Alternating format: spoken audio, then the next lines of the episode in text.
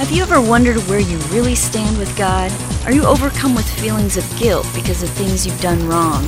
Are you tired of religion that focuses on rules that you can't keep? Have we got good news for you? It's time to listen in on some casual conversation with Mike Kapler and Joel Brueseke and discover what true freedom is all about. This is Growing in Grace. Well, howdy, everybody. It's Growing in Grace. I'm Joel Brueseke, and this guy here is Mike Kapler. Yo. I, I watched I watched Andy Griffith recently, and Goober just showed up, and that was one of his one of his key lines. You know, was "Yo." Yo.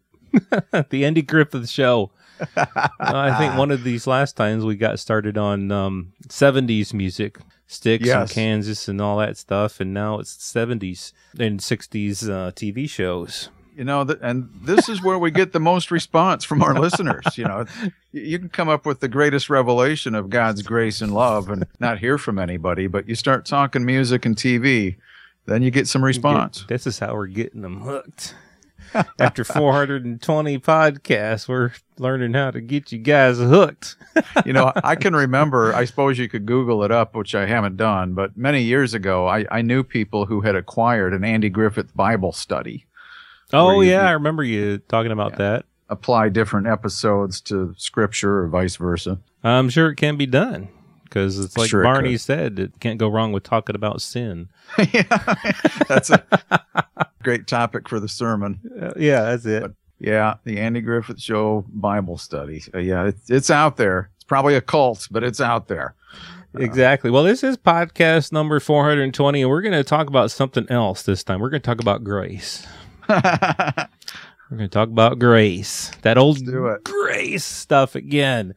And we've, uh, you know, we've got some, we, uh, receive messages from people and, and questions and comments and things like that. And, uh, we've heard from a couple different people lately on, on a certain, that kind of on a certain wavelength that sort of, you know, has stuck with us. And the ideas of a person perhaps not feeling a zeal or a passion for God, and the idea of a person who um, is perhaps struggling. They know about grace, they know about God's love, but they struggle with you know certain sins still, and they're wondering, you know, why the struggle? Why why does this continue when I know all about grace and God's love? And I see a person could know all. can- You can know all. You can have all the knowledge and understanding in the world, but it's really as as I think we were talking about last week. It's not about the knowledge. It's about the person, Jesus Christ. You know, you can know, you can have all the information in the world,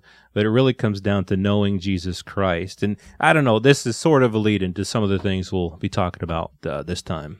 Well, I mean, just to give you a brief example, Joel, and I know you you got an email from somebody too, not exactly the same, but there's some similarities. But here's a young man who who contacted me and, and just said, I I just wanted I just here's what he said. I just wanted to know if you could give me a grace based encouragement of dealing with sin. I'm still dealing with a lot of sin based stuff in my life.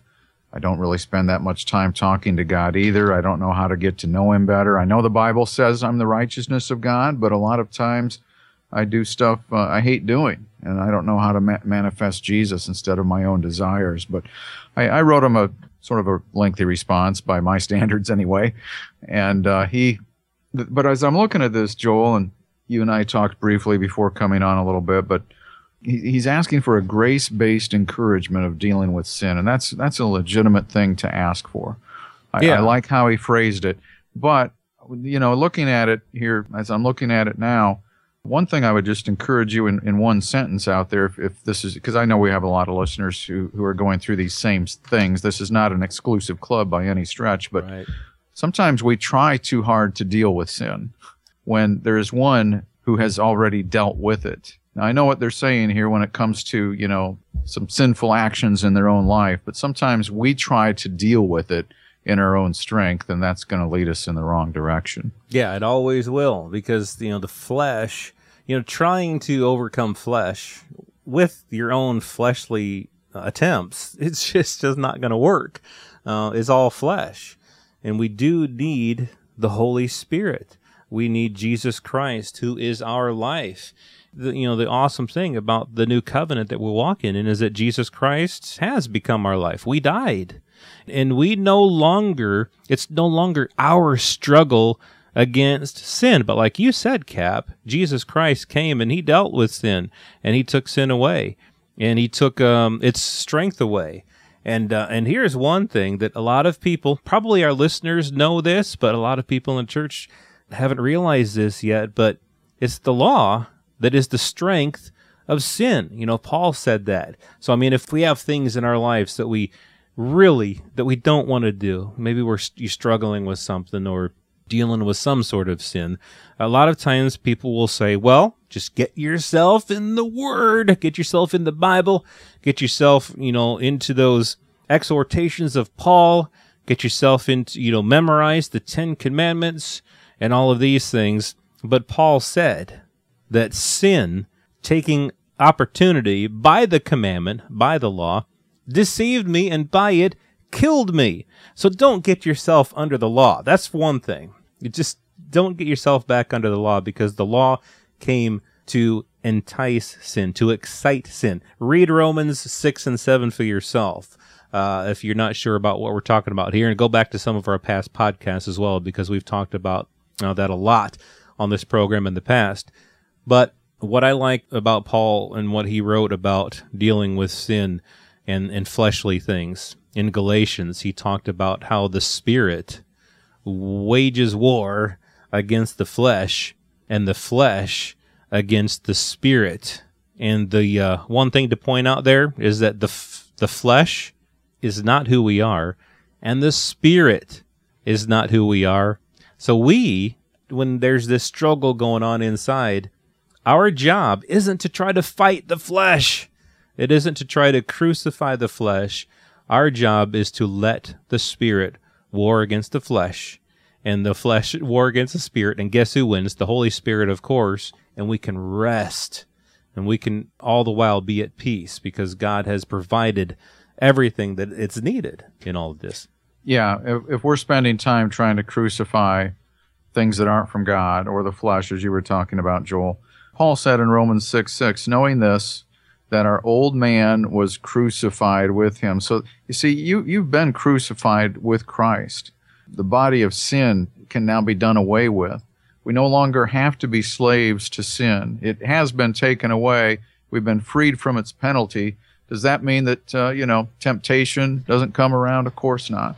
Does it mean that we don't have choices to make uh, with doing the right thing or the wrong thing? No, because Paul went on to say in, in this same chapter that now that you have been freed, now that you are in Christ, you are no longer under law, which was the strength of sin, as Joel said earlier. You are now under grace, and sin will not. This this isn't uh, conditional. This isn't if you do this. Paul said, "Sin shall not have dominion over you." But he encouraged the believers there in Romans 6 to not use your members of your body as, as instruments of unrighteousness. So there was some exhortation there. But when you're trying within your own ability, as Joel was referring to, but some people might have got confused with it. But when you're when you start trusting in your own ability, and you're you're the individual who's trying to avoid the wrong thing and trying to do the right thing. Now you're sifting back, you're slipping back into the flesh again, because you're you're trying to somehow through your own efforts establish some sort of right standing with God that just doesn't work. You're going to be, you know, trying to jog in quicksand with that method instead of realizing. Remember, it's not just the truth that sets you free; it's the knowledge of the truth. And so you can read the Bible till you're blue in the face without ever really understanding what you've been freed from. So having that knowledge of the truth is what's going to help set you free and, and realize that you have indeed been made free in Christ. Yeah. So were you were you, saying that people might have a little bit confusion over what I said? Wouldn't be the first time. no. Well, I think when when people hear the word the flesh, they always exactly. just think about, uh, and we had some podcasts on this not too far back, but they always just think of. I know you're joking around, but they always just think of uh, you know doing bad stuff. But you can get caught up in the flesh by you know starting to trust in your own effort again Because let's face it, I mean, people have these emotional ups and downs a lot of times. And so we sometimes get emails from people who say, I'm just not very encouraged anymore. I, I used to be a, an on fire Christian. Or maybe you've heard it said, oh man, they are just so on fire for God. You know, they used to live like this and that and the other thing, and they were terrible. But now, wow, they're just on fire for God. Well, when you hear somebody use a phrase like that, I'm just, I just lost my fire, or they're on fire for God. What does that mean? What comes to your mind, Joel, when somebody says, well, I'm just not very on fire? Yeah, because, you know, I, I used to live like that too. I was so, when I was on fire for God, it meant that, oh, when I was in church, I was just having these wonderful, joyful expressions in worship. I was surfing. I was going out and doing all these uh, things for God. I was just living my life for God. I was telling everybody about Jesus and, and all that stuff. And what I came to realize is that a lot of that, even though it wasn't bad stuff, it was really based on emotions. Like you were saying, the flesh can be bad, but can also appear good. It was based upon my fleshly attempts at trying to please God, at trying to live the Christian life. And I found that it, I did go up and down with those things. I went up and down big time. It was a huge roller coaster ride and not a fun one.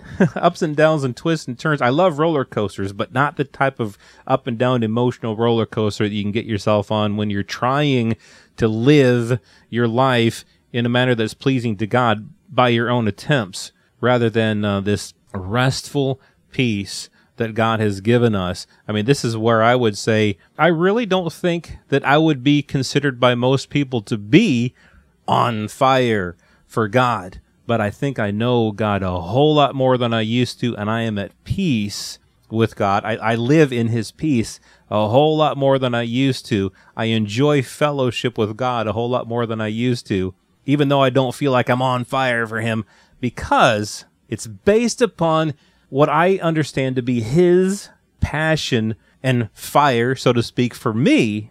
And then my response to that is peace and joy and contentment we've kind of gone a little bit off track, but really the gist of what we're trying to get at is that it is about the Holy Spirit and, and God and His passion for us, and we can rest in that.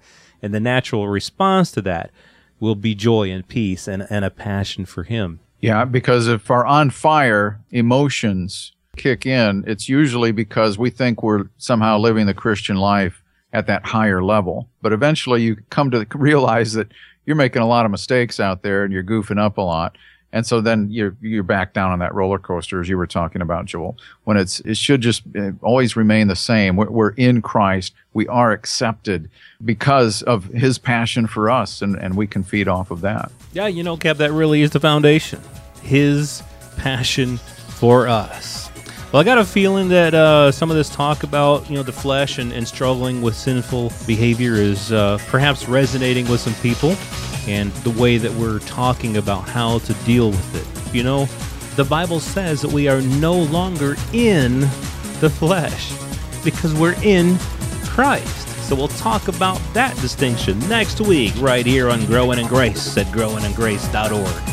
This has been Growing in Grace with Mike Kapler and Joel Brueseke, heard online through various internet sources around the world each week. To access hundreds of past programs, visit graceroots.org. Share it with a friend and listen again next week for more Growing in Grace.